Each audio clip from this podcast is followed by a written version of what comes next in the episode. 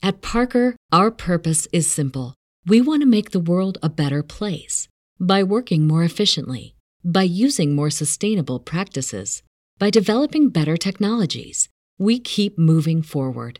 With each new idea, innovation, and partnership, we're one step closer to fulfilling our purpose every single day. To find out more, visit parker.com/purpose. Parker, engineering your success.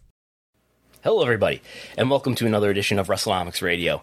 I'm Brandon Thurston, broadcasting live and on demand from Buffalo, New York, where today is Sunday, July 31st, 2022. It is the first ever edition of WrestleNomics Radio in well, maybe last week was. In any event, furthermore, and in addition to that, this is a, an, an, episode of WrestleNomics Radio in the post Vince McMahon era.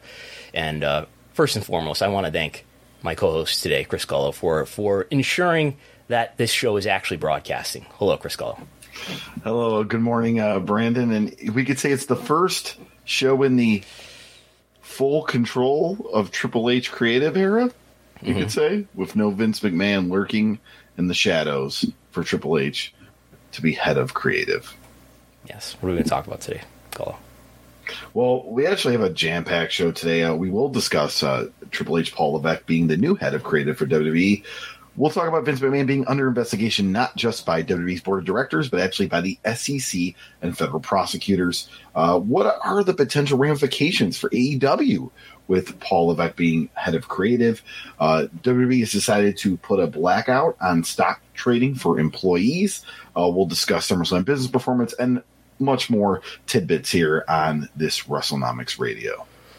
Yes. Um, moments ago, we, we attempted to go live. I thought we were live but uh, you, Chris Gullo, you you reviewed the situation and noticed that I had actually not hit the go live button, but uh, you, you saved the program today, so thank you. Um, so anyway, before we get going here, I think we need to just put out a a a big thank you to a, a person who is very very important in history. Um, some would argue that there is no professional wrestling as you know it without this man. We're not wrestling fans. We're not here if not for uh, this man who really transcended wrestling. He was involved in, in other forms of entertainment, really brought wrestling into a, being a bigger entity in pop culture. That, of course, is William Muldoon from the 19th century. So thank you to William Muldoon. Uh, big, uh, big, big uh, brand sponsor of, of cigarettes back in the 19th century and things of that nature. Um, but in all seriousness, Yes, yes. But in all, but in all seriousness, in all seriousness, I, th- I think we owe uh, a, a, big thank you to the person who really founded and created WWE as we know it. Uh, there isn't a, a, WWE without without this man. I think we, we owe him a big thank you, Vince. Thank you to Vincent J. McMahon, the older Vincent J. McMahon. So thank you, thank you, Vincent J. McMahon. Um, but in all seriousness, I, I, think we, we owe a big congratulations to, to Michael Cole for being able to call a pay per view last night for the first time without an angry voice in his head. Uh, so we're really excited for Michael Cole going forward um, in any event. All right. Uh, well, we're going to talk about a lot of stuff on the show. And if you have a super chat, you can actually hit the little dollar sign on your YouTube stream there, put a question in and the amount that you see fit, and we'll answer your questions throughout the show. Uh, it might be right when you ask it, depending on the topic, or it might be a little bit later, but we will get to all super chats on the show. Mm. So, where should we begin? Let's kind of talk about a little bit of the stuff going on uh, that maybe kind of led to all this shuffle of change maybe here? As, as, as you're guessing, trying to interpret the slides, where yes. are we going here? Um, so the Vince McMahon story is just it keeps on keeping on. Um, there's a big it was a big morning Monday morning. You know, last we spoke, it was WrestleNomics Sunday a week ago, and we hadn't learned yet what we would learn on on Monday. What did, what did we know up to that point? We knew that on Friday, a week week ago Friday, about nine or so days ago, Vince McMahon had announced his retirement. Uh, had voluntarily resigned, apparently from the company, still majority voting uh, member, still still the largest shareholder. Uh, we didn't know what the catalyst was for his resignation, for his retirement, whatever you want to call it. Um, I've been assured that resignation and retirement are interchangeable words in this case, at least in W's case. There is no pension. There isn't. There's there's no pension plan that W employees, including Vince McMahon, are paying into. Um, so I thought that you know maybe it was business partners, maybe it was the TV uh, partners, other business partners who had put the pressure on Vince and had said, you know, I don't I don't know how excited we are to renew at a higher uh, price for Raw and SmackDown if all this Vince scandal is going on in the background. That's what I figured. Uh, I'm, I'm much less sure of that now. Uh, and and we had figured that you know maybe the Wall Street Journal, maybe Real Sports with Bryant Gumbel, they're coming out with with big stories, and maybe they still are. Uh, Wall Street Journal had one that we'll get to on Monday, but uh, you know maybe it was advertisers, TV partners that were saying maybe it's time for Vince to go. Uh, but as it turns out, you know because we I, we figured we talked about this hierarchy of influence, and yes, Vince is at the top, but guess who has the second most influence? It's business partners. It's business partners, and that's it. And ultimately, though, Vince is going to do what he's going to do, and Vince could decide to go forward and say, "I don't care what what what's going to happen with the business partners. I don't care what the financial consequences are. I want to control this company, and I'm not going to back down." And that's easy for me to imagine in the character of Vincent Kennedy McMahon. However, I think we need to revise our hierarchy of influence. I had not anticipated that there is, in fact, some entity that should be on top of the hierarchy of influence, even above Vince McMahon, and that is the federal government. We should have known. Uh, back in the early 90s, the federal government almost took down Vince and, and the biggest matchup of his life Vince McMahon versus the United States. Um, but uh, the Wall Street Journal broke on Monday evening uh, that the, that the SEC is investigating him, and federal prosecutors, which I take to mean people from the Department of Justice, are investigating what's happening here. My speculation would be that hey, look, you you uh, you're a publicly traded company, and uh, you spent some money here that you want to call personal expenses, but really they were company expenses. We'll get into why. But that's that's that's not something that's that you can just get away with. Um, so we'll, we'll, get into the detail here.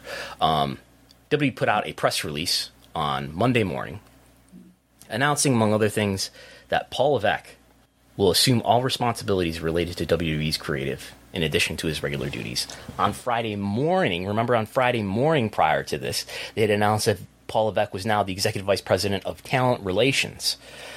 And now on um, gosh, I can't even remember now. Was it Monday morning that we learned this, or was it Friday that we that we learned this? I think it was Monday we learned the creative because Friday was last Friday was the whole Lesnar walking out, and we were under the assumption that Prichard was running the show, and then Monday it, it came out, and that's it was the Raw first Raw under Triple H. Right. Who who, who walked up? Your, uh, your favorite wrestler, Brock Lesnar. Brock, Brock, Brock, Brock Lesnar, yes. Yes. Brock Lesnar. Um, Yes, uh, that, that, that that is right. I think so. And and, my, and I had asked to be if um, you know. Uh, well, anyway, we'll get, we'll we'll get to uh, we'll get to some of these details here. Um, so the 8K came out. What's an 8K? Do you know what an 8K is? Um, I mean, it is some type of uh, tax. Uh, is it some type of tax form for, for stocks? It's an SEC form. Okay. It's uh, basically something that you, that you publish, if publish is the right word. I've, I've, read some language in here that makes me whether, wonder whether publish is the right word. Anyway, maybe publish, but filing is maybe not the right word. I don't know. Anyway, it's a it's a document that comes out to the public uh, whenever there's anything that might be material news for investors. I, I, believe is is an accurate way to describe it. So whenever there's an earnings report, there's an 8K. Whenever there's something that's just important, separate from that, there's an 8K. And there was an 8K Monday morning. Um, and what we had in this 8K, there's quite a bit of text here.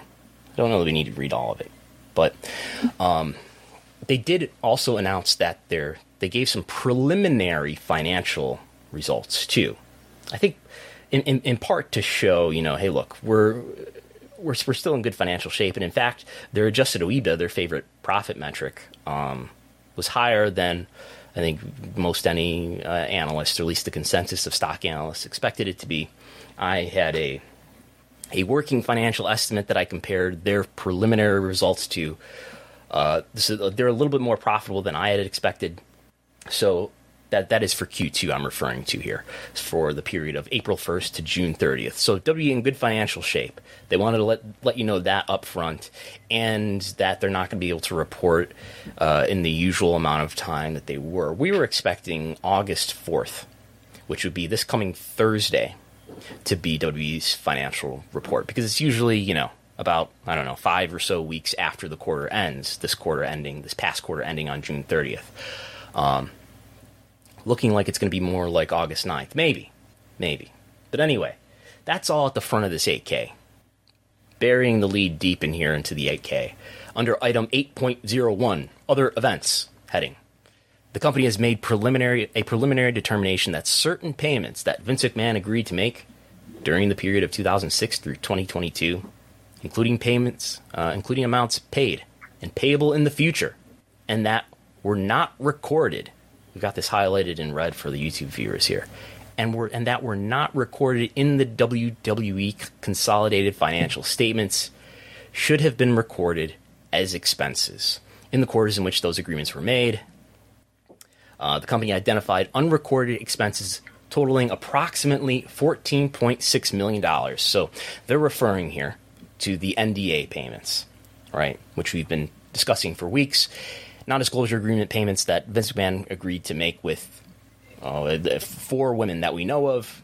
We don't know their names, but four women who worked for WWE in various roles. The former paralegal is the first story that came out on June 15th, but there's also a former WWE talent. There's also uh, a, two others that were referred to as a former manager and and a former contractor. So people who worked for WWE that Vince McMahon had a great deal of power over, uh, who he he either allegedly sexually harassed or coerced into sex or uh, had sexual relationships with, and so forth, and paid them a lot of money to not talk about that relationship, not talk about that experience, uh, and to not disparage him.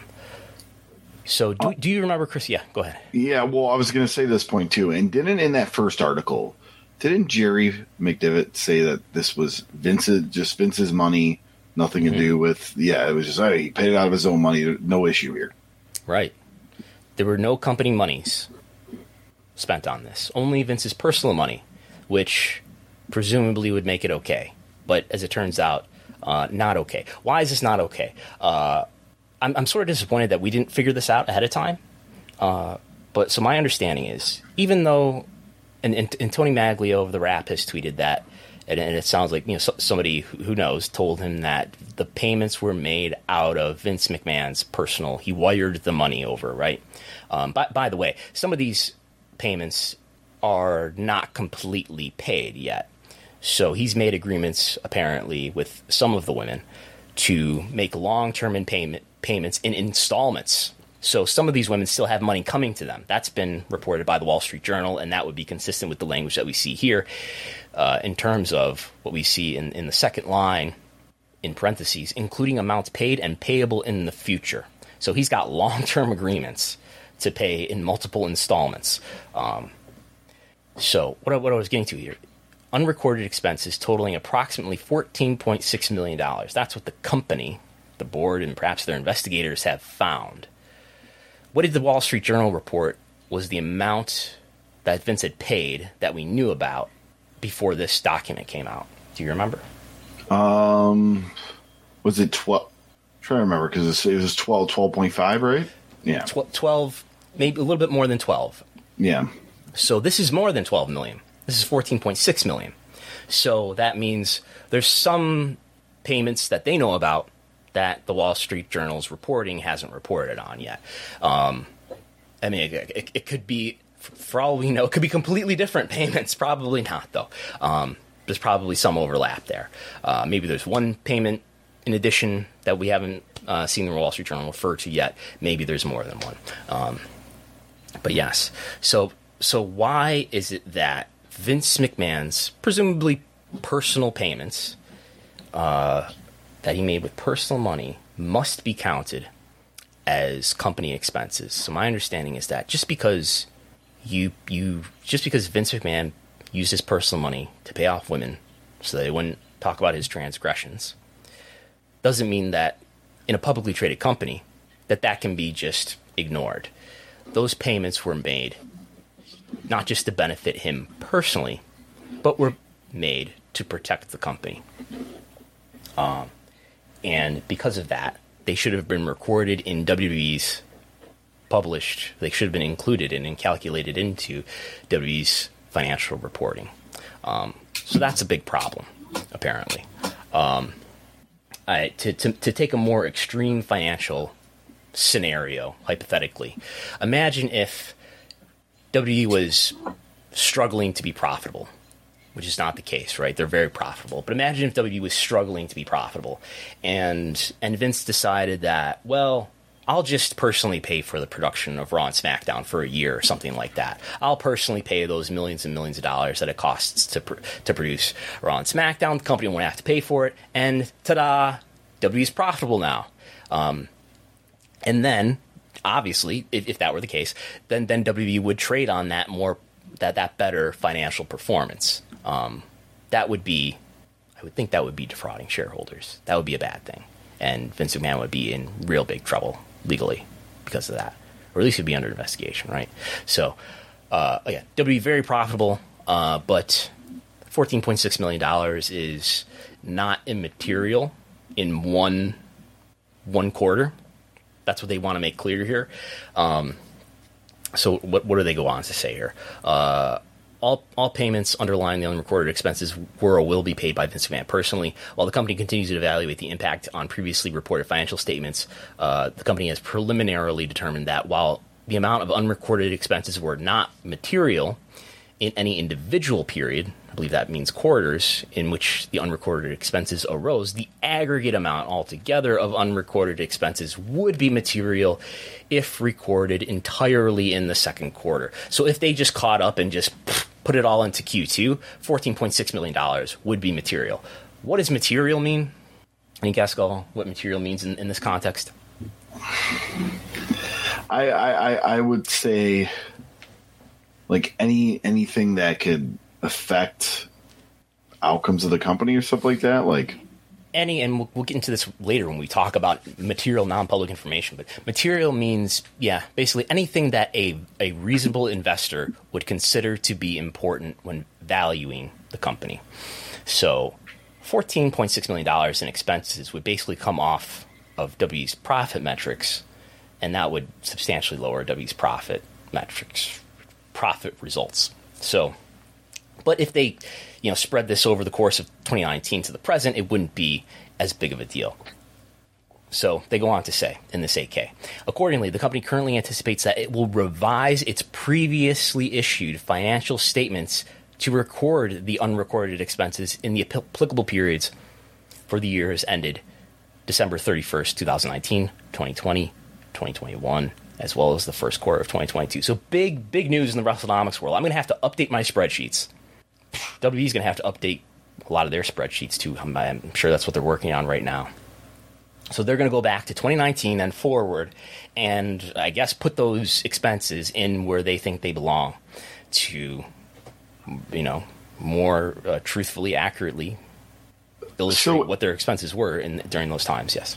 Is it just because you can only go back so far to do like financial analyzation as far as adding this stuff, or because are we to be under the impression that he didn't have any of these NDAs before 2019? That's a good question. Um, that's a good question. That, because I feel like that can't be a thing. he, I feel like he would have had him before, but I mean, I don't know. But well, the Wall Street Journal reports that so the former talent who was paid, I believe, seven and a half million dollars, or at least you know that that's what the agreement is, It's not paid out yet in, in, in its entirety. Um, that was the Wall Street Journal reported that that agreement was made in 2018, um, and some of these, you know, and, and that that was you know f- from an incident of coerced oral sex reportedly uh, that happened in 2005. Now, now 2005 that happened, and, and then some years later, 2018, the former talent and lawyers came to Vince and they made this agreement. Um, but maybe some of those. I mean, we, we, could probably look through the Wall Street Journal report again and, and uh, look at when they they might say in there when the agreements were made. Um, but yeah, that, that's a good question. So I bet I don't know the answer. Um, I have another one real quick for the yes. payments. The payments that have continuation with them, were are they going to have to put that as going forward on, on, going forward because he's a majority shareholder? They, I, I would think they're their company expenses, and I think they would. I would guess they would be recorded in the yeah. quarters in which those payments were made. So this will so. haunt them for a while.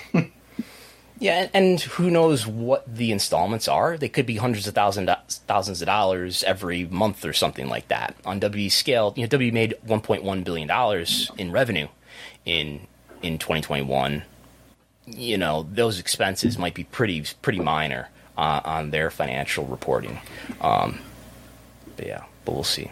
Um, so W expects to, to, to do their financial reporting, or it's working with the goal of doing their financial reporting on Tuesday, August 9th. That is not this coming Tuesday, but the Tuesday after that. Uh, but there's no assurance that W will actually be able to to report at that time. Um, there's there's also a, a, an interesting sentence in here where, where, they say, in light of the unrecorded expenses and related facts, the company expects to conclude that its internal control over financial reporting was not effective as a result of one or more material weaknesses. That is conspicuous. I don't know what that means, though. Um, some problem with financial reporting that they should have caught this, but then again, if Vince is concealing it, uh, who can be responsible? For, are there people responsible for this other than Vince? I guess is, is a question. Um, uh, as previously announced, a special committee of independent members of the board is conducting an investigation into the alleged misconduct by Vince that investigation remains ongoing. So that's that's W saying, hey, the board is still investigating. This doesn't mean that the investigation is over with. And then finally, they end this section headed other events with a very ominous couple sentences, or one sentence, I suppose. The company has also received and may receive in the future regulatory, investigative, and enforcement inquiries, subpoenas, or demands arising from or related to uh, I, I can't read what that says, or related to, or in connection with these matters. And I read that on Monday morning. This came out, I believe, just before the market opened, around 8 o'clock or so.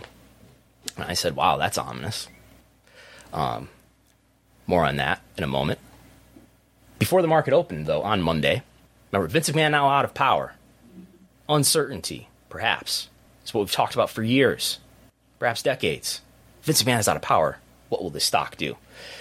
Um, Monday morning, Barclays analyst David Joyce raised his price target from $57 to 61 which is less than the, the stock the value the, the stock was valued at, but nonetheless raising his target. Alan Gould from Loop Capital raising his rating of hold on W stock to buy. Alan Gould also talking about how the company's more likely to be acquired now that Vince is out of power. MKM Partners Eric Handler raising his price target from $70 to $79. So well above the current value. And uh, Monday morning, the market opens, and this this stock goes way up. Uh, goes up on on that day by about eight percent, I believe. Um, on the speculation that maybe W will be acquired, uh, it calmed down af- after that, and uh, we're, we're settling now with with W stock at what as of the close of the market on Friday, $69.31 according to Google Finance. That's where the stock is at. If we look at what the stock was valued at um, on, we say, like the Friday before Vince announced his uh, his retirement, it was $66.22, now 69 So it's, you know, $3 more. Um, it's about 5%. The company is valued by the stock market about 5% more now since Vince announced his retirement, his exit from the company. Um, which, you know, we didn't all, of course, see it transpiring this way, but we've seen in W's annual report for years.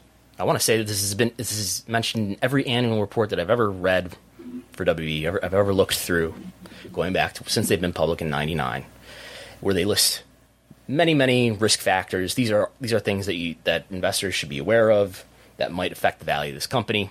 And one of those risk factors has always been this. I'm going to read this. Gullo. Yeah.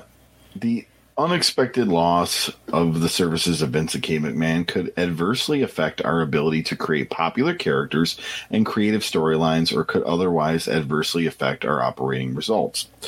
In addition to serving as chairman, our board of directors, and chief executive officer, Mr. McMahon Mr. McMahon leads the creative team that develops the storylines and the characters for our programming, including our television, WWE Network, and other programming and live events. The loss of Mr. McMahon due to unexpected retirement, disability, death, or other unexpected termination for any reason could have material adverse effect on our ability to create popular characters and creative storylines, or could have otherwise adversely affect our operating operating results. So that was the whole thing in context there. Yes. Um, I guess, as, as, Jesse said a few weeks ago, I think, I think it was a good interpretation. Jesse Collins uh, said that. Know, I think I think you can just read that as Vince McMahon believes that he is essential to the business, and the business may be adversely affected if he, if he were to unexpectedly leave the company. I I do find perception uh, funny on this. I feel wrestling wise, I think the majority of the feelings people are excited for something different like wow, like who's going to be pushed in Triple H and all that. But from like non wrestling aspect of it, I don't, I, I don't know if people really are interested in a non Vince McMahon WWE until they see like proven results. Yes, um, I think we'll, we'll, we'll get to that. Um, so I, I, would I would have to, and I've only been covering W business to, to this to, to, anything near the current degree since about 2015 or so, maybe even later than that, right? W Network kind of and forward. Um, so it's hard to put myself back into prior times, but um, I've been saying for, for a while. I think that's that's a very overrated risk factor. The notion that Vince would not be around here. This is a risk factor that that sure stock analysts take seriously, investors may take seriously. He's the founder. In all normal business situations, that's probably a pretty big deal. You know, if uh, the person who founded this company, who's very much one on one associated with this company, leaves, what's going to happen? Uncertainty. And uncertainty leads to, you know, share price instability. Um, but I think Vince has been, especially now with with Nick Khan in in the role that he's in, where I think you know strategically W will be fine, at least as long as he's there. And yes, he's got a five year term as in his employment agreement that will expire in 2025. I don't know what will happen after that, but W, you know, Vince has been more of a detriment certainly in his creative role, and I think he's left a lot of money on the table that is obfuscated by the fact that WWE has benefited tremendously from business to business relationships while eroding their consumer sales, consumer metrics, including their TV ratings, ticket sales, merchandise sales, consumer product sales. And there's a lot of value that WWE could have attained and could have grown in excess to what they currently have if if only someone other than Vince McMahon was in charge of creative, a role that he held on to tightly until until until the federal government apparently got involved. The Wall Street Journal comes out with a story on Monday evening. Publishing time 6:11 p.m. Eastern. Headline: U.S. investigations hastened McMahon retirement from WWE. Sources say, uh, and the uh, the key the key reporting here from the Wall Street Journal from the same reporters, by the way, Ted Mann and Joe Palazzolo who have reported the earlier uh, reports on, on W and the NDAs and the payments made by, by Vince. Um, and they report that the Securities and Exchanges Commission, the SEC, and federal prosecutors have launched inquiries into payments made by Mr. McMahon to settle allegations of sexual misconduct, according to people familiar with the matter. So that that makes clear what that 8 8K paragraph was referring to in terms of inquiries, regulatory investigations, and, and th- things uh, things of that nature, if you will. Um, the SEC and federal prosecutors have launched inquiries into payments made by Vince McMahon. Um, so they also write in here in the past, Mr. McMahon told members of the board and W executives that he would remain in the job until he could no longer work, according to people familiar with the matter. Um, so there's that. That saying what? Just to confirm, Vince McMahon had no intention Yeah. of retiring. This was a resignation. Semantics, I suppose, but there's no difference between retirement and resignation, whether you're 77, 76, or 36. You, it's all the same in WWE, is my understanding. You know, there isn't any different process. So, there's all that. Um, yes, this reminds me of, of a time in 1993 when the federal government indicted Vince McMahon under investigation for just distribution of steroids in cooperation with George Zahorian, the uh, the uh, infamous doctor who is uh, prescribing wrestlers steroids. Um, and of course, he was acquitted. Let's uh, let's let's let's give him his due. Yes, he was acquitted. Um, what in this is this is the uh, the New York Times clipping from July twenty third, nineteen ninety four. A promoter of wrestling is acquitted.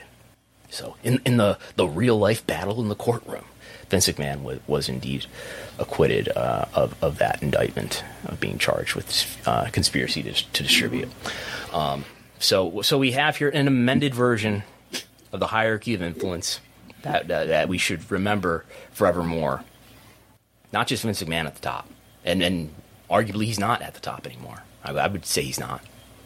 I know there'll, there'll be continued conspiracy theories about just how much, just how much he's lurking in the shadows and how much he's pulling the strings. Vince McMahon working in the background, much like Pat Pat, much like Vince Russo, you know, sending emails and things of that nature, and working behind the scenes. Um, in any event, the most powerful person in WWE perhaps was not Vince Man all along, but was, was the federal government. Um, so there's that.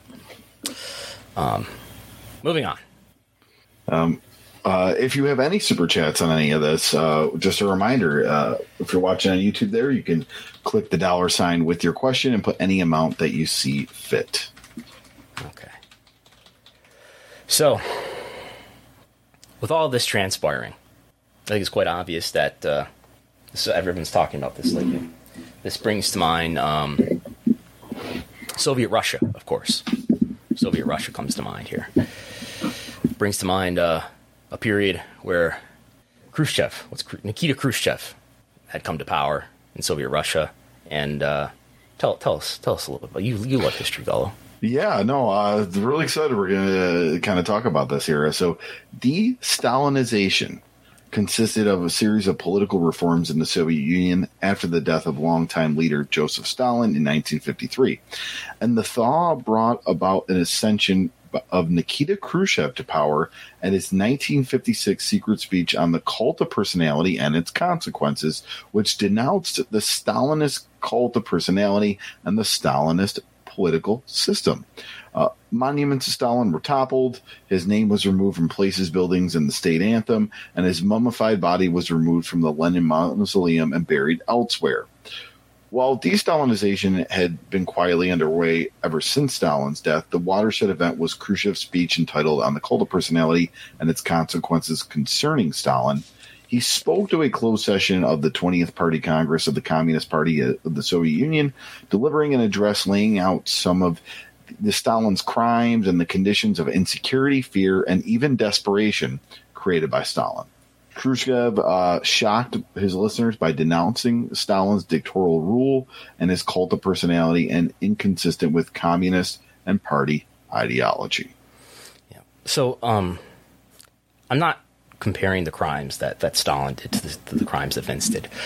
Um, I think there are some interesting similarities between um, how a cult of personality like Vince uh, and pe- people are responding to to to Vince's removal from power, and how people are people responded to to the you know the the deaths of, of leaders like Stalin and and even Kim Jong Il, where we've got like you know people paying tribute to, to Vince, you know, almost as if he's died, and almost, almost you know, it, as as if he's completely responsible for for the world we live in.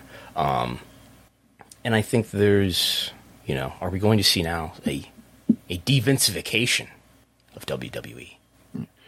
I think much like Stalin, Vince rose. I mean, Stalin made the Soviet Union a legit superpower, right?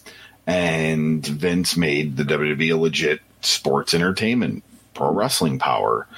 And I think now that he's out of the picture, you can kind of take a look and go, well, maybe some of these practices were unnecessary and we could still be on top without them. Obviously, much different type of practices, but mm-hmm. when it comes to creative and the way maybe people were micromanaged when it comes down to it. So I think there's also though there's a lot that should change, undoubtedly, and I think Paul knows that. And it's hard. You can't give him truth serum, but if, if you could, I think he would agree that there's a lot that should change. And the way that he ran NXT and the product that he put out is evident of that, in my view.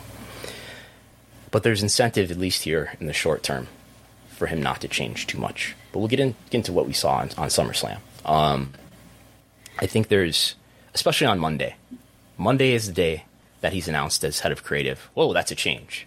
And you don't want to send a message to the mainstream media community and the investor community, the stock analyst community, that, whoa, there's change. Whoa, Raw is way different. I think there's a big incentive for him to not rock the boat there may be political incentive for him to not create enemies or to intensify tense relationships that he may have with other executives in WWE. Um, to, to be this sort of,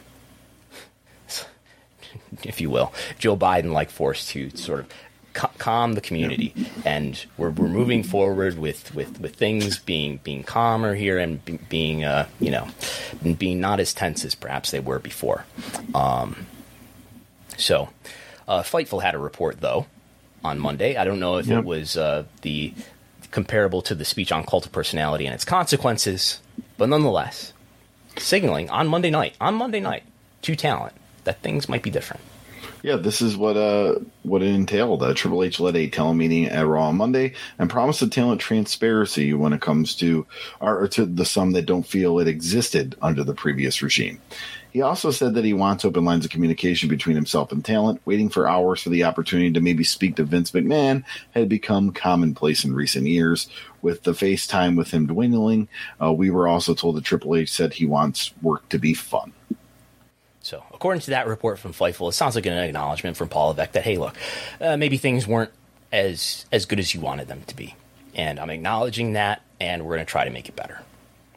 Not a repudiation, everyone's talking about is the language are we going to start saying pro wrestling on WWE programming?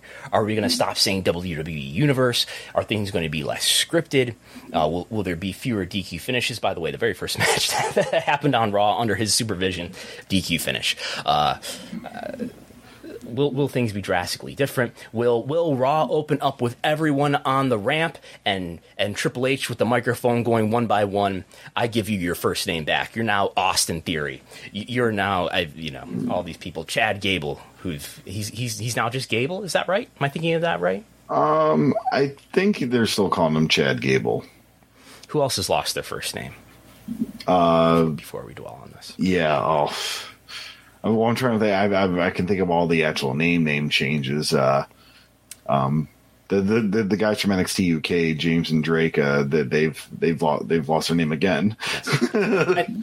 anyway, but I know what you're saying. Yeah, there was, and we'll probably get into a little bit. There was a couple changes though that I can definitely see, especially on SummerSlam. Yeah, but we have this this photo that people can see on YouTube of uh, from Brandon Ross uh, posted to Twitter. Uh, at Madison Square Garden. At Madison Square Garden, which is serendipitous that the first event with someone other than Vince McMahon overseeing creative uh, was uh, maybe maybe SmackDown was that too, but the first TV taping under the supervision of of Paul Levesque uh, as head of creative was at Madison Square Garden. And here's the, the photo of, of Brandon Ross uh, taking a photo of um, Triple H on the ramp at Madison Square Garden. Um, he did speak so to uh, reporters briefly in Nashville at this uh, tryout, uh, and we have uh, this clip from Rick Ucchino on Twitter. Uh, this is a clip you'll hear in the background. Uh, Nick Hausman of Wrestling Inc. asking Triple H the question. that's the slide. Here we go. Triple H, I gotta ask, charge of creative now. How is the product gonna be different underneath you as opposed to when Vince McMahon had the book? I watch the show. Come on, that's Yeah. not an answer. That is an answer. That's not a good If you asked a question and I answered you, that's an answer. That's not the answer right? Yeah, yeah. No, I know it isn't, but that's, that's how it works. You got to watch the show. Look, um, this is the, the longest running stuff on TV. We say it all the time, right? Um, Raw, SmackDown, SummerSlam, just everything that we're doing, right?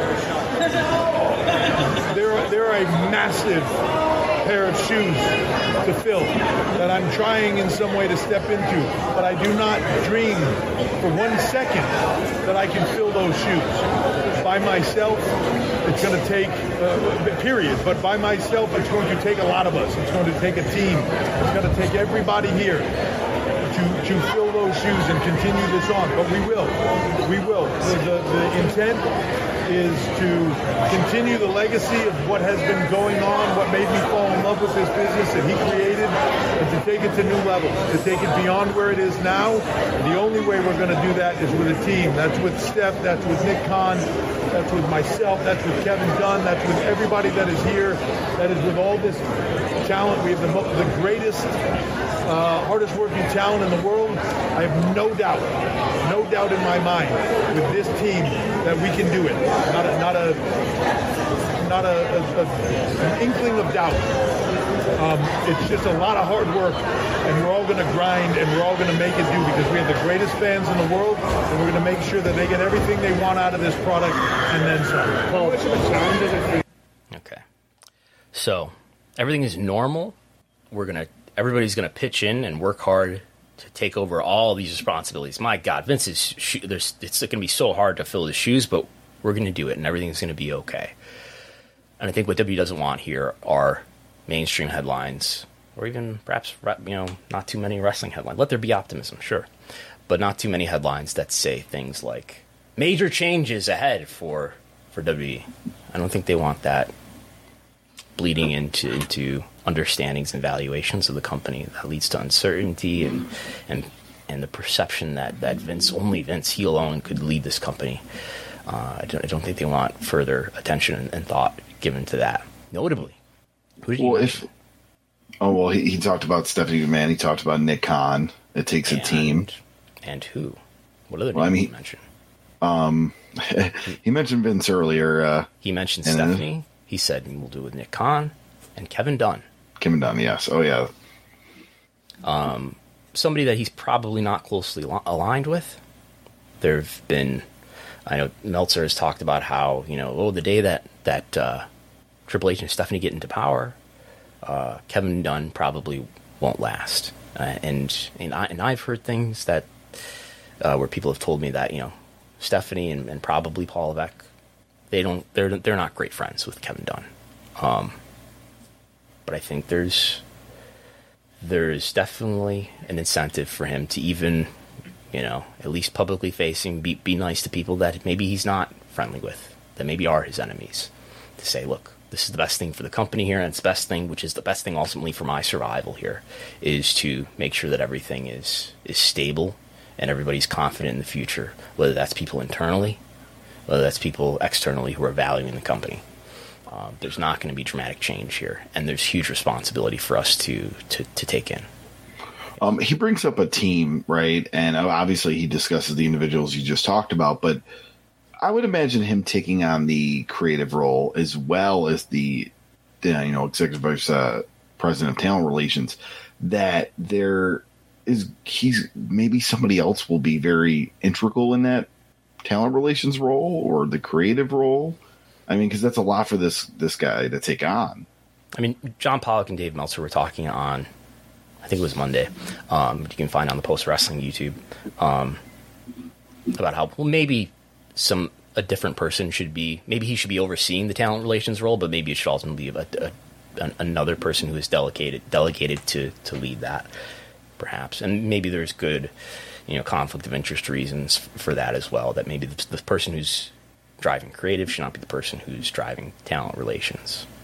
In any event. And, and we also too, when we were talking about this, we thought Kevin Dunn would be out the door very quickly, and Bruce Prichard could stay on forever. But Prichard, Bruce Prichard was not an, not mentioned in by Triple H there, and I wonder. No, but I, I, don't take that to be that meaningful, though. Yeah, I mean, he he mentioned Kevin Dunn, and he, I don't, you know, if he didn't mention Bruce Prichard, though, there'd be somebody else that he left out, or if he did yeah. mention Bruce Prichard, you know, I, I, don't take that to be hugely meaningful. Um, and so, you watched SummerSlam? Go yes, yes, I, I did watch SummerSlam. Yes.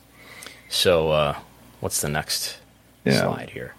Is uh, first match is Becky Lynch versus Bianca Belair.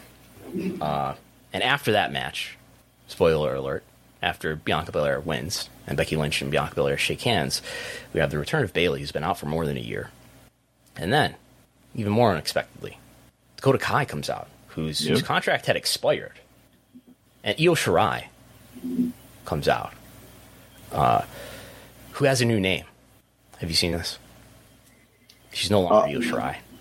Yeah, I, I, like. I think I feel like I kind of saw that, but I wasn't, wasn't sure what was going on. She's now Iyo Sky. Iyo Sky. Okay, and, yeah. and it's not I O E O. It's I Y O. Um, Triple H never sought the need to to rename her in NXT. Uh, I, I, I, got the impression, you know, listening to him talk publicly, that you know, Triple H was very high on Io Shirai uh, and thought she was one of the, the, best wrestlers in the world of, of any gender.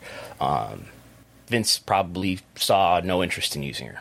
Well, Vince. Her role was minimized in NXT 2.0 after Triple H was not no longer power there. Yeah, uh, Vince saw no, no, no desire to use Dakota Kai on television. Uh, so these are this is a big difference here. This is not a huge difference, but this is there's definitely a different Booker now. Yeah, I tweeted to that effect. I think there's this. You mentioned in the beginning of the show, Michael Cole definitely had an energy about him last night. Mm. That was definitely a little more upbeat, a little bit different. He mentioned uh, Dan Engler's name. Yes, on air. Yeah, the referee name's being mentioned. He mentioned a cameraman's first name, I believe, Stu or something, which um, is not something that I would expect to happen. No, if Vince was in his ear. And also, too, the return of Max Dupri. Like, I think that needs to be said too, as we heard that Vince wanted him out of the role, and then here he is back now that Vince is gone. Yeah. So, at, at, the risk of overanalyzing this, I think what we, what we, see here is sort of this this compromise of I don't know if, if, if Triple H, of his own accord, would rename Io Shirai. Um, but maybe there's maybe he's accommodating other other opinions here. Maybe he's accommodating the opinion of, of, a, of a Kevin Dunn and or a Bruce Prichard to say, all right, you want to maybe that name's not good. Okay, we'll, we'll, we'll accept your idea. I'm not going to rule with an iron fist and say only what I like is going to go. Um, but we are going to bring back Io Shirai, and we are going to bring back, bring into the main roster, her and Dakota Kai, who Vince probably had no interest in using.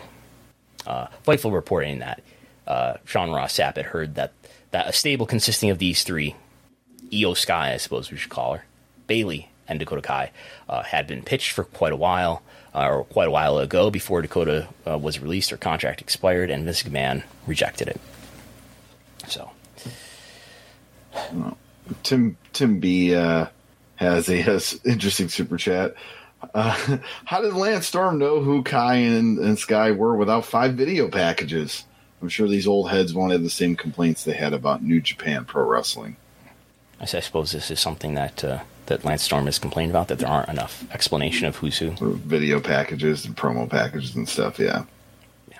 Um, I, I, I err on the side of um, explain things when things aren't known, but but you know anticipate that fans will pick, pick up what's happening from context clues and, and perhaps just from listening to commentary, and that's kind of what commentary is there for, without hitting people over the head.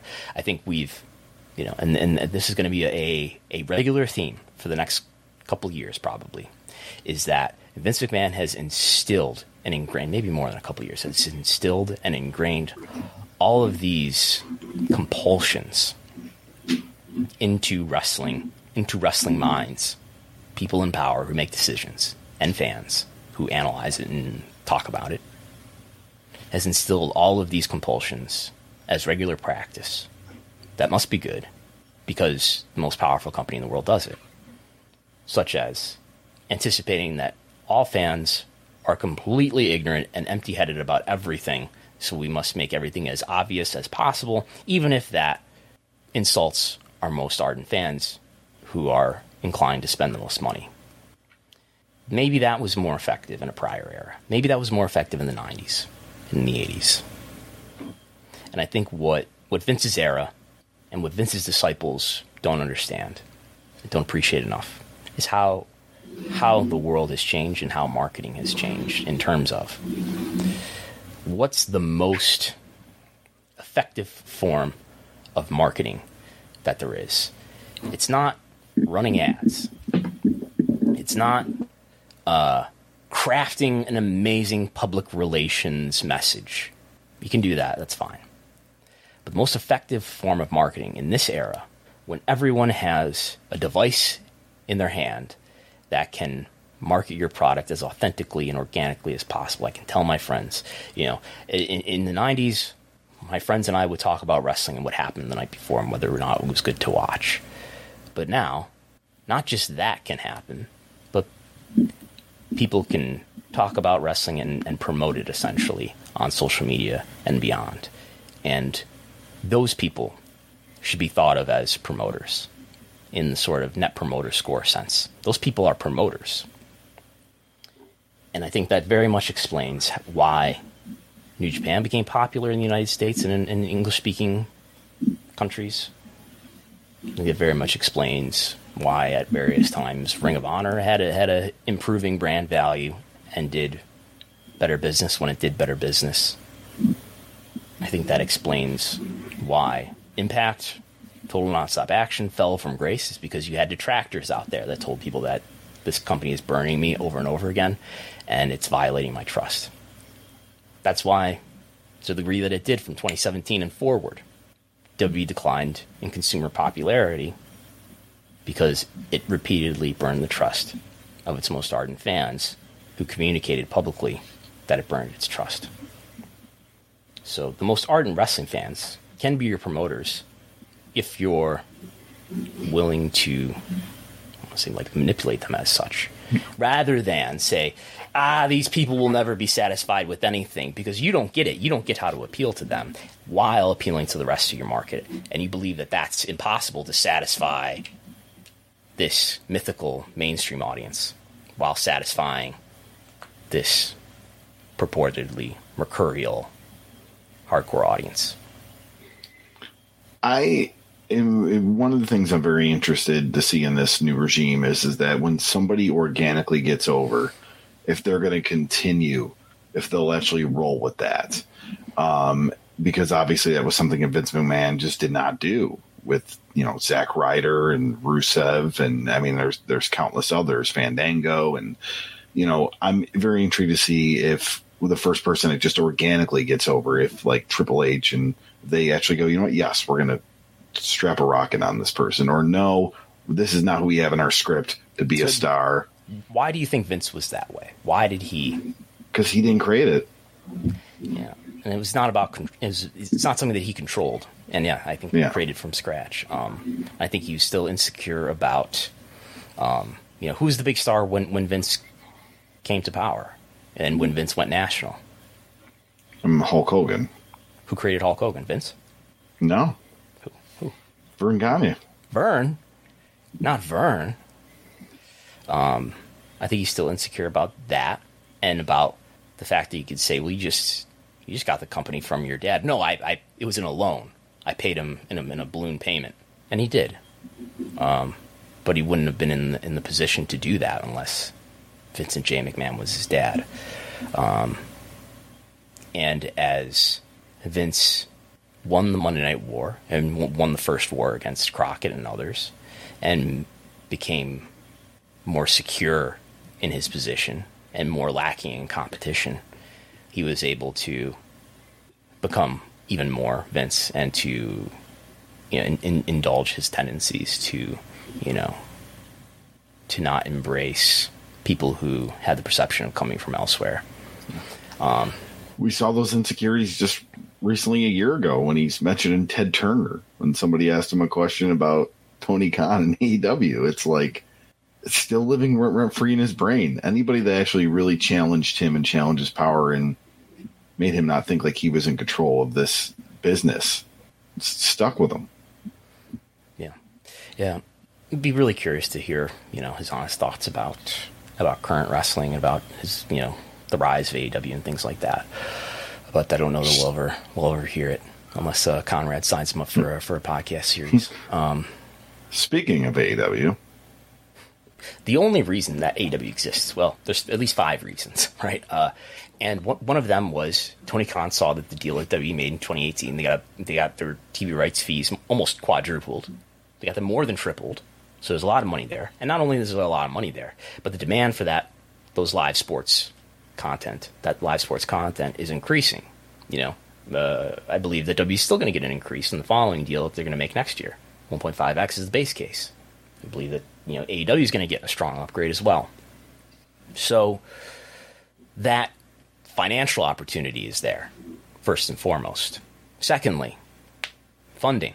You got to have a lot of money if you're going to run a, an expensive production like AEW. That's something that's going to be comparable to what WWE does in terms of the cost to produce such an entertainment event. Fortunately, his dad is a billionaire. Third, he had the leadership, he had a sports background, and not just that, uh, but unlike people who led TNA, uh, he has a, a, better understanding of, of wrestling and of wrestling fans. And I don't know that the leadership at, at TNA ever had that. Um, and then fourth, not only is this you know an opportunity to just create a second wrestling brand, but there was something that that the the incumbent dominant brand of wrestling was lacking, and that was uh, the ability to attract talent because uh, people didn't want to go there because they were afraid that you know Kenny Omega they, they, maybe they were willing to consider it or at least were willing to consider it out of leverage, but you know Kenny Omega and the Young Bucks and maybe Cody at the time were uh, considering going to WWE, but but probably felt that they were going to be wasted, or maybe they would have a run in NXT, and then you know they wouldn't be creatively satisfied. Pay them lots of money, maybe they would have made millions of dollars. But um, if they went to the to WWE, Vince wouldn't get them; he would warehouse them. And then you have this population of fans that the success, the relative success of AEW has proved exist. Fans who are dissatisfied with the quality of WWE's content and who are turned off and we're hungry for an alternative. And we're already engaging with alternatives like NXT, like New Japan, like Ring of Honor, like various indies. Uh, so that happened. And now, two of those factors, got five of these here, two of those factors that made the business opportunity as robust as it is for AEW, I don't know that those two of these factors are as strong as they were. That is the availability of talent because of their dissatisfaction, and their reticence to go to WWE. And I don't know if fans are going to be as dissatisfied in WWE going forward as, as they as they have been over the last at least five years. So uh, that is not a good thing for AEW's business. In terms of a market value, if if WWE is if WWE is sold, which you know CNBC is reporting that, according to people familiar with the matter, they're not interested. They're not pursuing a sale. Um, I believe there's truth to that. But that doesn't mean they're not going to be sold sometime in the next year, two years, or whatever. If W is sold, it's probably going to be in excess. It could, could very well be in excess of, of their market capital, which is currently about five billion dollars. Let's let's say they're sold. Let's imagine a scenario in which they're sold for six or seven billion dollars. Um, that means that they're worth you know more than they're currently being valued at, or that that you know that you would assess their value at. And, and if WWE is more valuable, you know, than they've been valued at for the last couple years, that probably reflects on, on AEW. Uh, not that AEW is going to be worth anywhere near what the market value of, of WWE is, but it increased. You know, if, if AEW were a publicly traded company, if WWE is sold for a lot of money, if WWE sold for more than its market capital, that would positively impact the AEW stock if it were a publicly traded company, which it, of course is not. Um, on the other hand, the opportunity and advantage that AEW has in some ways over or WWE is perhaps lessened now because you might have fans that are actually satisfied by the biggest company in the world. You might have talent that could actually get creatively satisfied. And I, I might not, if I'm a talented wrestler, say, I don't know if I want to go to WWE because I think they're just going to waste me. And, you know, I could have great matches and have a great time in NXT under Triple H's supervision. But the moment that I go, go up to Vince McMahon, I'm going to be deemed as too short and uh, my muscles aren't big enough. And, uh, you know, I don't, I don't look enough like a bodybuilder for him. So why should I bother? even though maybe I'll make millions of dollars. Oh, AEW exists and they're, they're willing to pay me a million dollars. Well, maybe I'll just go there and I'll have the best of both worlds. So, not great news for AEW in my view. Even though, yeah, there's there's there's some mix there in terms of speculation on a sale might increase your value. Although, although I think for, for Tony Khan, ultimately though, it, he's not necessarily there to. Maybe, maybe he ultimately will be there to to, to sell AEW to to a major media company someday. Um, but he's I think he's very interested too in becoming a big player in the wrestling world. Um, he Tony Khan was on Busted Open on uh, Wednesday, right? I think it was, and he addressed this, and he had to bring up the fact that Adam Cole had a contract till I think 2027, and Aleister Black was on a uh, or Malakai Black to say was on a five year contract, and you know he's you know very upset at the reports that guys would leave and go to WWE because of the new creative, and that's not how I read the report. I read the report that there were basically that guys would have stayed with WWE had Triple H been head of creative. And this is a question that now you have to look at who could be available or who is available right now. I think a big part of AEW's fan service is bringing in the next hot free agent. They've been doing that a lot lately, right? Well, let's just talk about Johnny Gargano, for example. He could be that next top free agent to show up on Dynamite, but now Triple H is in charge, and he was, you know, obviously worked with Triple H closely in NXT. Triple H, I would imagine, values Johnny Gargano very highly. Does he go, you know what? Now I can trust that WWE will use me properly on the main roster. I'm going back to WWE. And I think that happens in a lot of scenarios. Does that happen if Adam Cole, you know, if Triple H was in charge and Cole's contract expired and, you know, and, and we could speculate on and on and on, but I think that that fan service that Tony Khan does by the next hottest free agent is going to be less frequent. Yeah, and I, I think there's even talent that Triple H will value, who an audience will value, that I don't think Tony Khan values. Like I don't think Tony Khan values Johnny Gargano. Otherwise, he would have brought him in already. I don't think he valued Dakota Kai. Otherwise, she would have been brought in already to AEW. Um, yeah, I, I, think so. Th- th- th- that's a revelation, though, that he's got Adam Cole. He had Adam Cole and, and Malakai Black signed to apparently six year deals. Yeah, I think Adam, Adam Cole's now one year into his deal almost. So that, that, that would imply that Adam Cole signed a six year deal last year with AEW. Um, that's a long time. Those are long wrestling contracts. Usually we see around three years, right? Right. And, and in six years, AEW will have a new TV deal. And who knows how much revenue they'll be generating at that point? A lot more than they w- will be currently if, it, if it's what I've speculated, it could be a, as much as 3x, 4x, 5x of, of their current deal. Uh, one, you, you would argue that you know, I should be paid more if this company is now generating. It's, it's, it's hard to do the math based on one deal, but that's by far their biggest source of income is their US TV deal. Um, it's what $44 million on an average annual basis. I'd guess that they're making around $100 million in revenue, so that's about half of their money. Uh, and if you multiply that by three or four or five times, maybe your pay should go way up too. Um, but yeah, I think I think I think Tony, you see this in, in scrums sometimes too. I think Tony has a way of interpreting questions as being threatening in ways that the people asking the questions do not intend. um, you, you, mentioned how Tony Khan values talent, right? And like Johnny Gargano has been out there for a little bit. Dakota Kai has. So, is do you think the first example to see how this is going to play out will be Sasha Banks? Maybe, yeah, yeah. You know, does she go back now that it's a new creative direction, or does she go to AEW? So, we'll see. Um, if I were betting, I would expect Sasha Banks to go back to, to WWE. I thought she was going to be the the one coming out with Bayley last night, or helping, yeah, or, or helping. Um, yeah, because I think you know, I would I would anticipate that Sasha's issue and, and, and Naomi's issues were largely with Vince and perhaps with, with Johnny Ace, with John Laurinaitis. Mm-hmm. And both those people don't appear to be coming back to WWE anytime soon, if ever. Um, I'm sure Sasha Banks has some sort of relationship with, with Triple H, you know, and, and they clearly worked together in NXT and had relative success. So there may be a great deal of trust there. Um, and if I were a, a talented female wrestler looking at AEW, I don't know if I, if I would be as excited about going there to work for Tony Khan as I would be excited about going to WWE to work for Triple H. Yeah.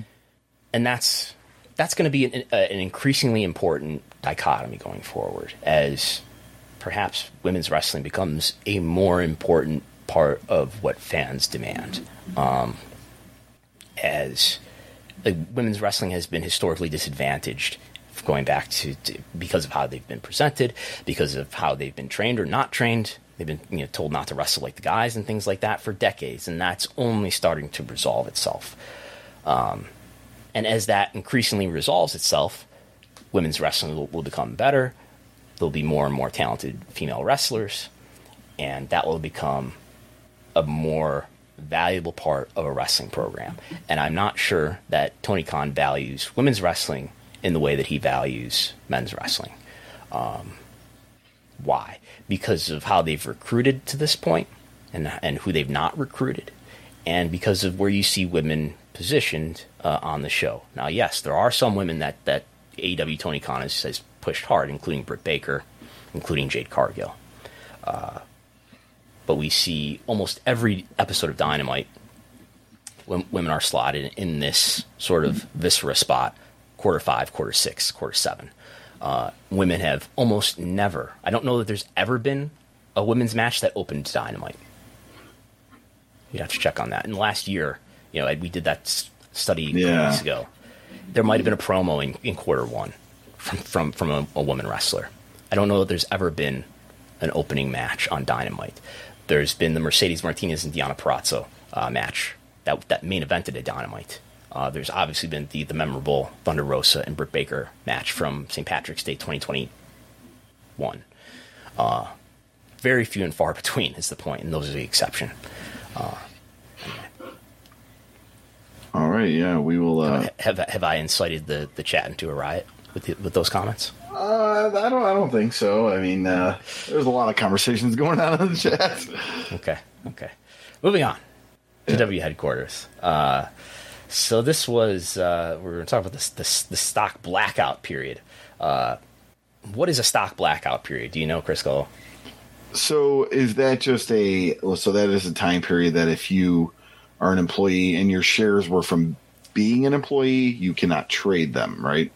Like you can't like you know you just you can't do any movement on them now. But that would only be would it only be shares that you got because you're you're an employee, not like if you bought on your own. Any shares. Any shares, so, okay. So here, here's my understanding. The W's insider trading policy is public on their corporate website, and I read it uh, recently, the other day. Um, basically, if, if you're an executive vice president or higher, if you're a member of the board of directors, you cannot trade W stock anytime between the end of the quarter, so June 30th, for example, through the two trading days after W's earnings report let's say they report on August 9th, two, two Wednesdays from now. That's a Tuesday. So you wouldn't be able to trade until after what would be what? August 11th. I don't know if you'd be able to trade on August 11th, but at least you know on August 12th would be the earliest that you could probably make a trade. Perhaps there are other restrictions too that we don't know about. Um, so on on Friday, two Fridays ago, on the day you know I believe this is July 22nd, the day that Vince McMahon put out the tweet and the press release that he is retired from WWE. Uh, just a little while after that, that evening, WWE sent out a message to all staff, uh, signed apparently by Jim Langham, who is the senior vice president and assistant general counsel for WWE, who appears to be, you know, in charge of this insider trading policy. And the, the message said, this is to all staff, please be advised in light of recent developments the company's trading window has closed effective immediately for all employees. Until further notice, you are prohibited from any purchases or sales of company securities. You are also instructed not to speak with others about this note. Uh, that you that that part at the end there, you're instructed not to, to speak with others about this note. Sounds sounds scary. Uh, what what is that about? Um, there is that is consistent with their policy. That is that is already public. That you're not supposed to even tell anybody that there's a blackout in effect. Presumably because that that would say, oh, there's something happening. I, I, I'm guessing is the intent there. In any in any event, um, this is a story that we reported on Thursday, I believe, uh, after seeing the message from multiple people. Um, it's normal for what WWE calls designated persons to be not allowed to trade, to be prohibited from trading during this time between end of quarter and reporting on that quarter. Designated persons being major executives, board members of the board of directors, or it would also be normal for anybody who WWE deems, or perhaps you yourself sh- should be aware of this, if you have what's called non public, I'm sorry, material non public information. Um, and you don't even have to be a W employee to be in possession of material non public information. Let's say you're talking to a W employee and they tell you some material non public information, and then because of that information that they relay to you, whoa, you know something that the rest of the market doesn't. You make a, make a trade to advantage yourself. Can't do that. Not saying it doesn't happen in, in the stock market broadly, probably does. Uh, but you're not supposed to do that, and I don't believe that that's that's legal. Might you might find yourself in some some trouble, uh, some Martha Stewart like trouble if you do that. Um, so again, uh, major executives, board members being prohibited from trading stock, normal. People with material non-public information being prohibited from trading stock, normal. All some 800 plus employees of W being prohibited from trading stock, not normal. The entire company. Uh, until until further notice. So it's not even clear. Does this end a couple days after the earnings report does come out? Not clear. Not clear when you're going to be able to trade your stock units. Does um, how do employees come to have stock? They're often given stock awards as part of their compensation. Yeah. Um, so if you were planning on liquidating some stock to take care of something financially, can't do that for now. So that's happening. Um, I did reach out to WE, uh, a spokesperson, and to the assistant general counsel, Jim Langham. Neither of whom responded to uh, to comment on this story. So that's what's happening. Uh, it, it, it, does lead one to wonder: Is is W being sold? How, how, do they do they consider that all employees are in possession of material non-public information right now? Um, it leads one to wonder if W is being sold. However, as we mentioned earlier, CNBC, this article from Alex Sherman came out on Tuesday saying, according to somebody familiar with the situation, the company isn't currently in sales talks. Brandon Ross of Lightshed, the analyst, they did their podcast on Friday, or I believe it came out on Thursday actually. Uh, Brandon Ross coming away from conversations with a belief that W is not pursuing a sale. Nonetheless, let's speculate about who might buy, buy WE because that's the thought on people's mind right now. Maybe not anytime soon, but maybe at some point in the medium term future. Uh, these are the companies that I have heard mentioned Comcast, NBC Universal, for whom it makes the most obvious sense because they're paying $265 million a year for Raw. They're paying something for NXT. Maybe not a lot, but something. They're paying $200 million every year for the content that's on Peacock. So we're talking about in excess of $450 million every year. They're going to have to renew those rights pretty soon. They're going to have to renew the, the Raw rights next year, probably. That goes into effect in 2024. They're going to have to renew the Peacock rights if they want to keep WPLEs on Peacock, uh, probably at an increase. We'll see. We're going to talk about Peacock in a second.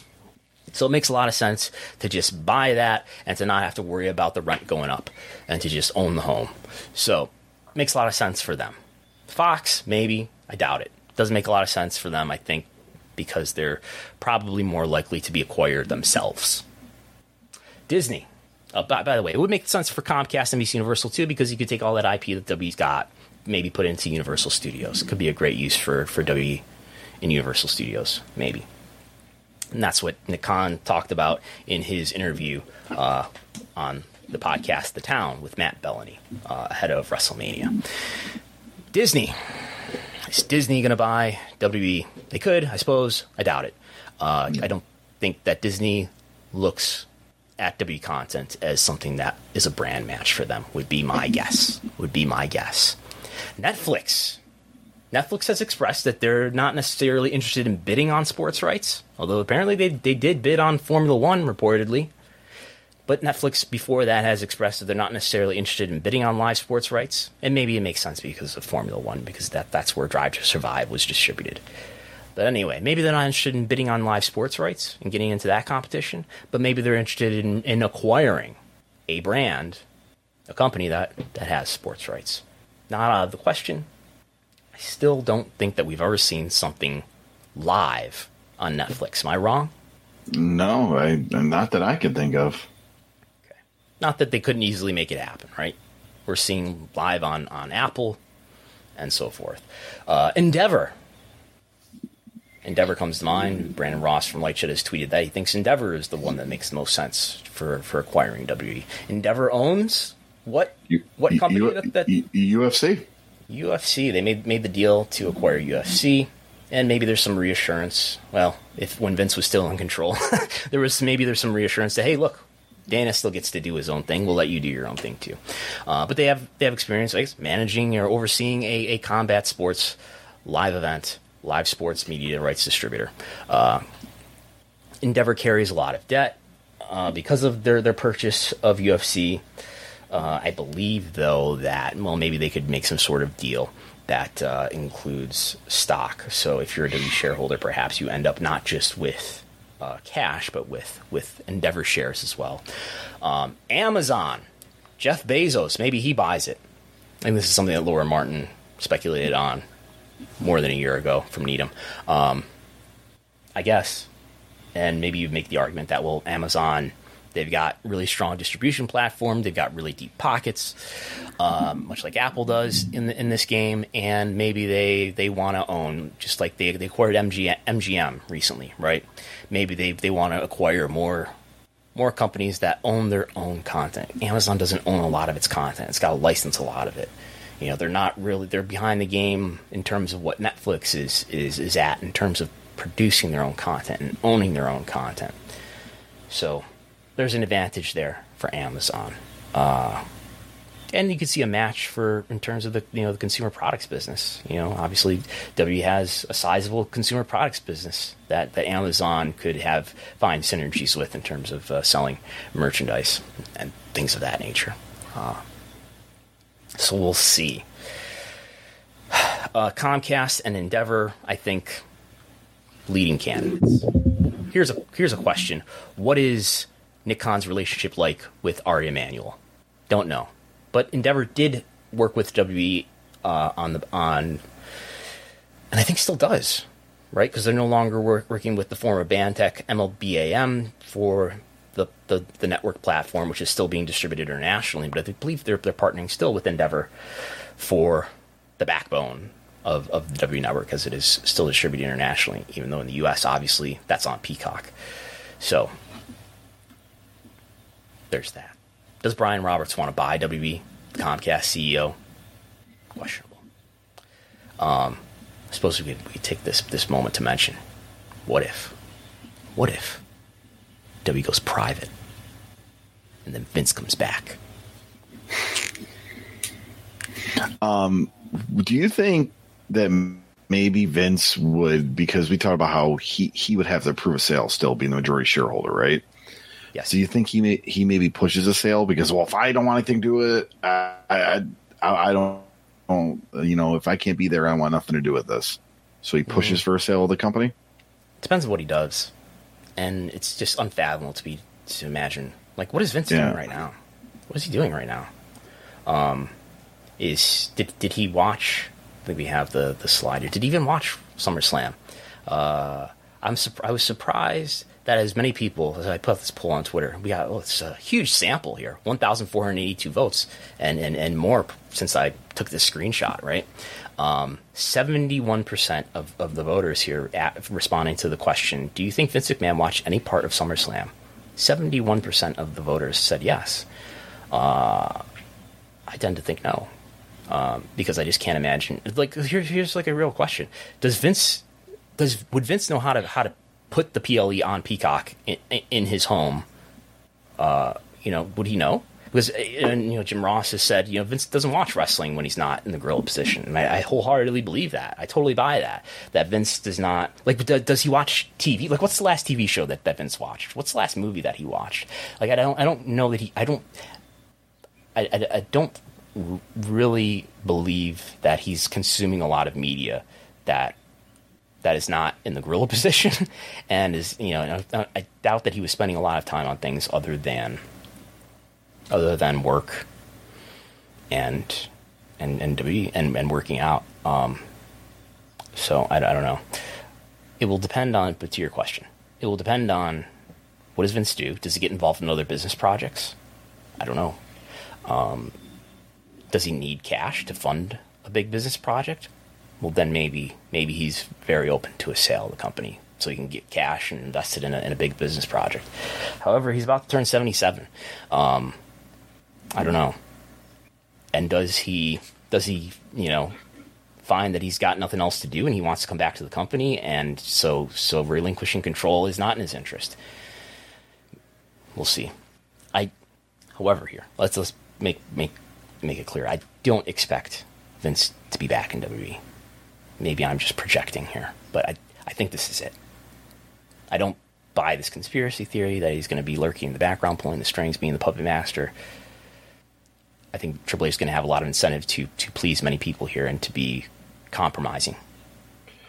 Do I think he's going to give his opinion on things? Sure. I, you know, we all. I mean, in most relationships with parents, your parents will always call you and suggest things. Do you think he'll go, "Hey, Stephanie, uh, I think you should uh, really uh, put the title on theory. Just, just put it out there. I know I've no, you know what I mean? Like, I, I can also see him once he's disengaged with this him and, and being so like and just not watching it and not being in touch with what's going on just not having an, an awareness enough of what's happening to to be that engaged in in meaningful conversations but but to your point I, I you know he's going to be Stephanie's father and they appear to have a good relationship he's going to be Triple H's son-in-law or father-in-law and they're going to be around each other I'm sure going forward and they're probably going to have conversations about about their business uh, so he may be operating as some sort of de facto advisor. Uh, does that mean that anybody's going to listen to him? Not necessarily. Um, all right. Moving on to, I think, Peacock. What's happening in, in the world of, of, of Peacock? Briefly, Peacock subscribers were flat. Comcast reported this past week their Q2 results. Peacock has 13 million subscribers as of the most recent quarter. That is, how does that compare to the prior quarter? The same flat, no movement. Their monthly active accounts was actually down by a million. Uh, they don't get into more specific numbers than that, uh, but that Peacock has appeared to stall in terms of engagement. Now, they did have in Q1 the Olympics and the Super Bowl. Those are big events. In Q2, they did have WrestleMania, though, and if you listen to Stephanie McMahon, WrestleMania had more social engagement than, than the Super Bowl. Um, nonetheless, think we're seeing, you know, sort of the, the saturation. We're getting near that saturation point. Maybe year over year, you know, Peacock will still be up next year. But but but we're not in, we're not in, in the realm of explosive growth anymore here.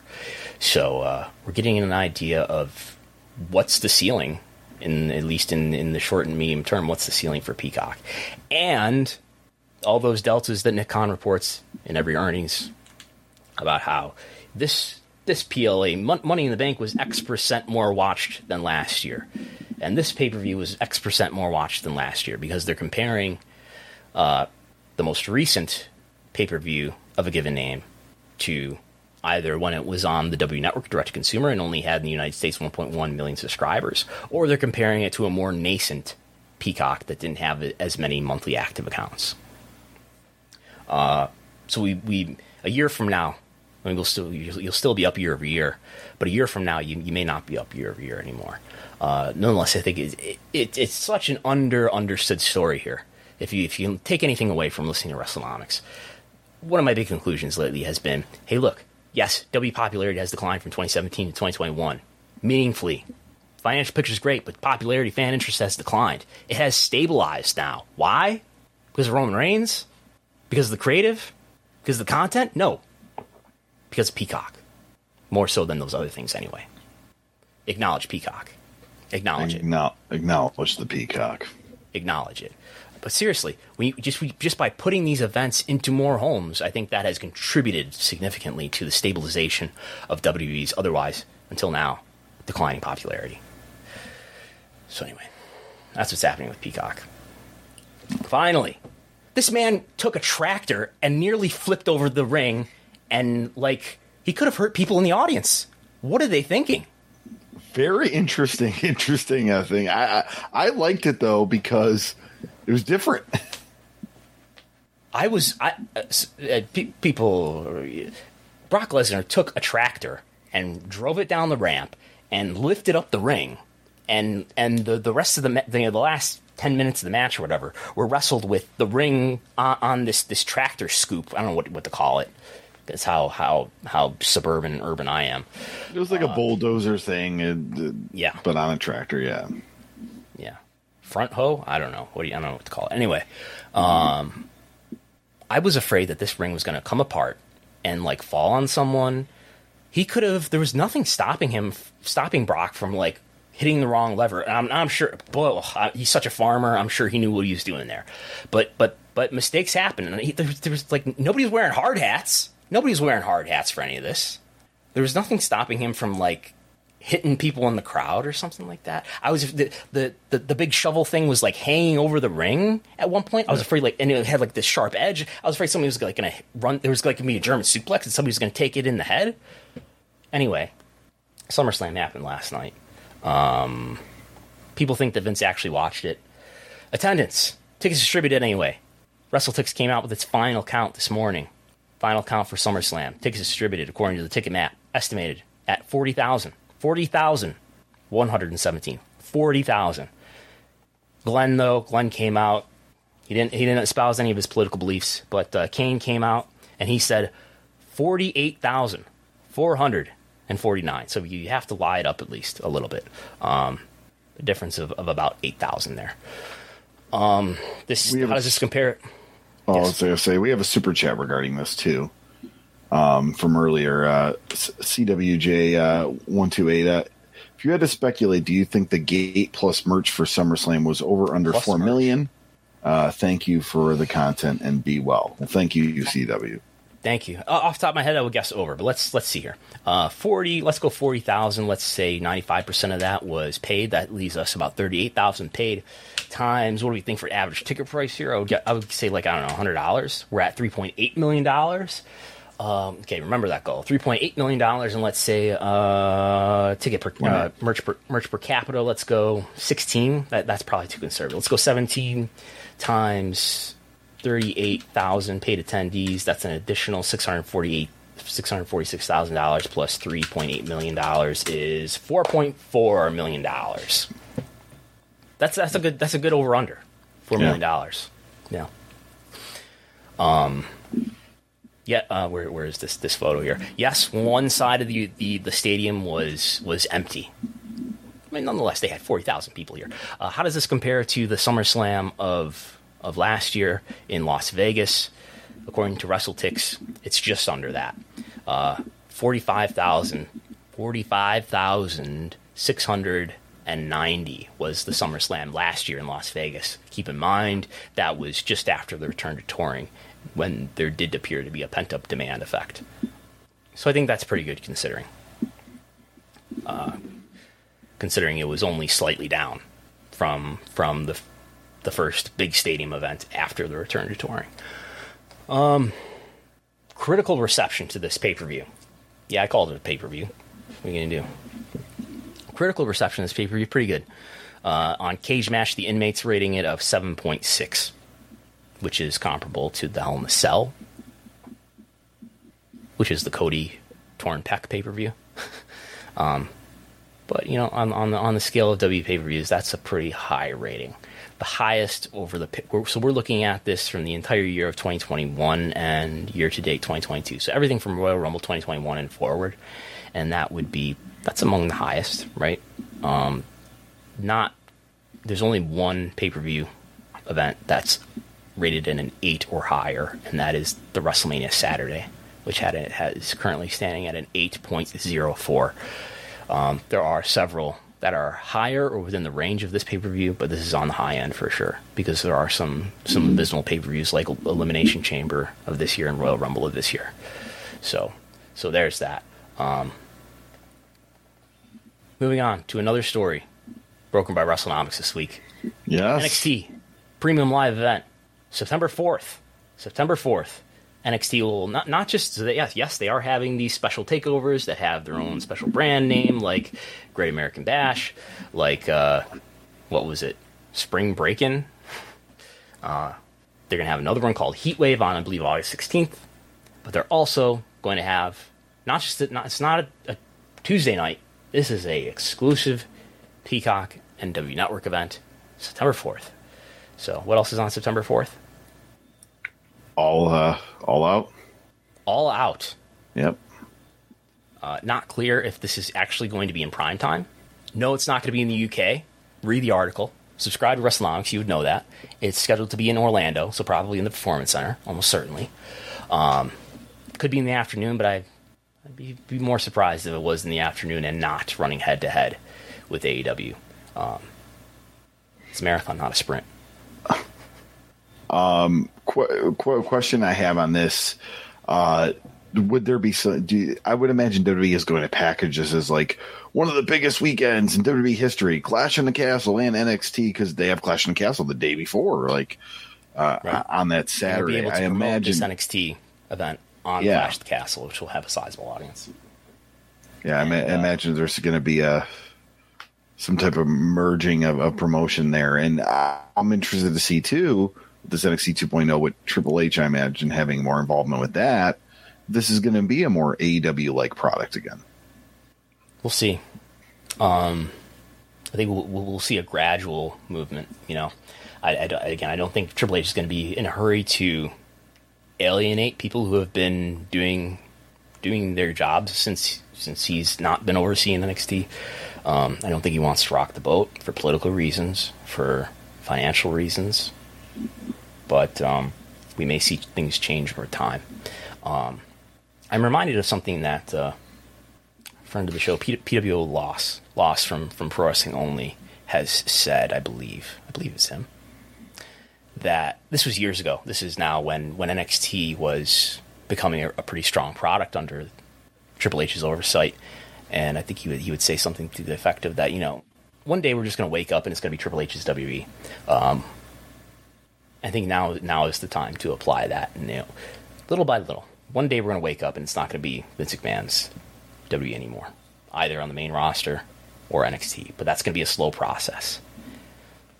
Slow process. Uh, moving on. I think we're done. I think that's it. Yeah. Um, they were doing the tryouts this week. I haven't seen any names of any independent wrestlers released, but that is another thing to look out for. You know, I think somebody reported this week, and I'm sorry if I, I can't remember that they're they're not going to abandon the athlete thing. That's that's still going to be a thing, and clearly with people that were at the tryout, but you'll probably see wrestlers with experience also being in these NXT classes. Gradually, I think we'll see yeah. traditional trials that we've seen in the past that that invited wrestlers with wrestling experience. Um, why not do both too? Yeah. You know, why why have to have one vision about why, why have to be like all about no we're only going to recruit experienced wrestlers and and to the same token why why have this vision of no we're only going to recruit collegiate athletes? Why why not recruit both? And and hey this NLI NIL program is is maybe a, good public relations policy as well. This gets you mm. articles in, in ESPN and and the athletic and maybe that helps your perception as a as a legitimate, valuable, attractive sports brand to business partners, advertisers, distributors. All right. Uh, so. So. Oh yeah. Oh, there we go. That, that's what I was looking for. Yes. Hit the so, thumbs yeah. up button.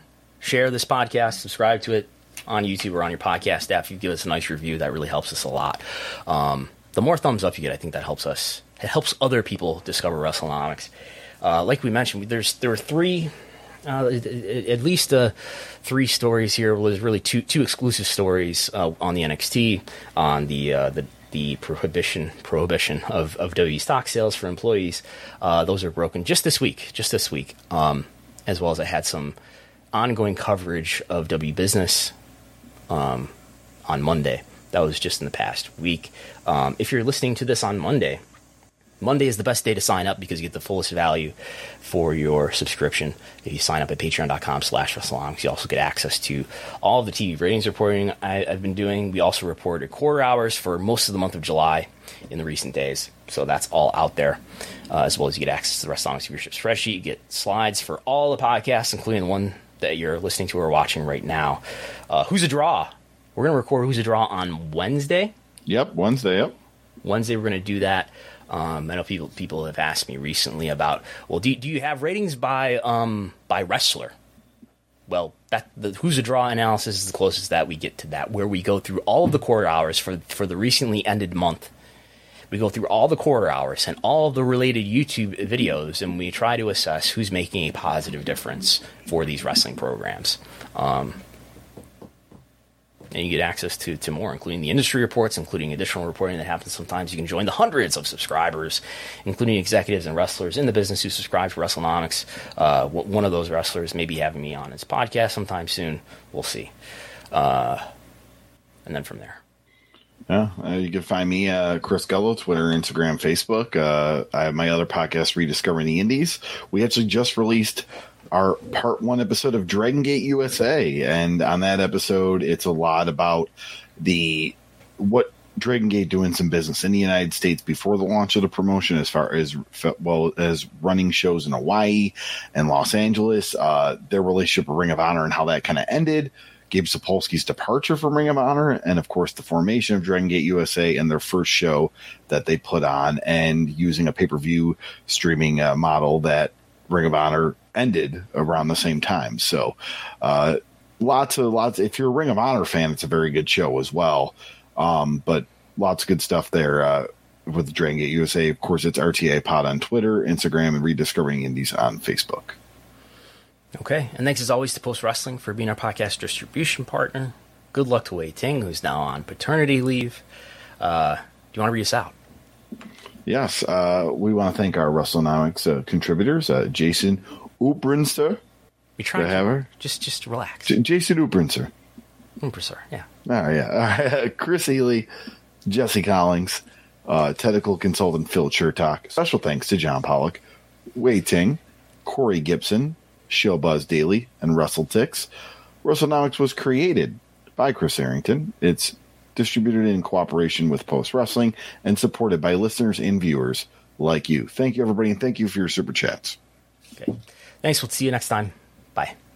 BetMGM has an unreal deal for sports fans in Virginia. Turn $5 into $150 instantly when you place your first wager at BetMGM. Simply download the BetMGM app and sign up using code Champion150. Then place a $5 wager on any sport. You'll receive $150 in bonus bets, regardless of your wager's outcome. And if you think the fun stops there, the King of Sportsbooks has plenty of surprises in store. Check out daily promotions, same game parlays, live bets, and so much more. Download the app in Virginia today and get $150 in bonus bets instantly from your first wager. Only at BetMGM. BetMGM and GameSense remind you to play responsibly. See BetMGM.com for terms. 21 plus only, Virginia only. New customer offer. Subject to eligibility requirements. Rewards are non withdrawable bonus bets that expire in seven days. Please gamble responsibly. Gambling problem? Call 1 800 Gambler. Promotional offer not available in Washington, D.C.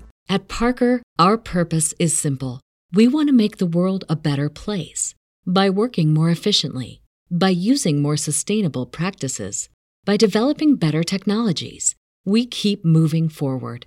With each new idea, innovation, and partnership, we're one step closer to fulfilling our purpose every single day. To find out more, visit parker.com/purpose. Parker, engineering your success.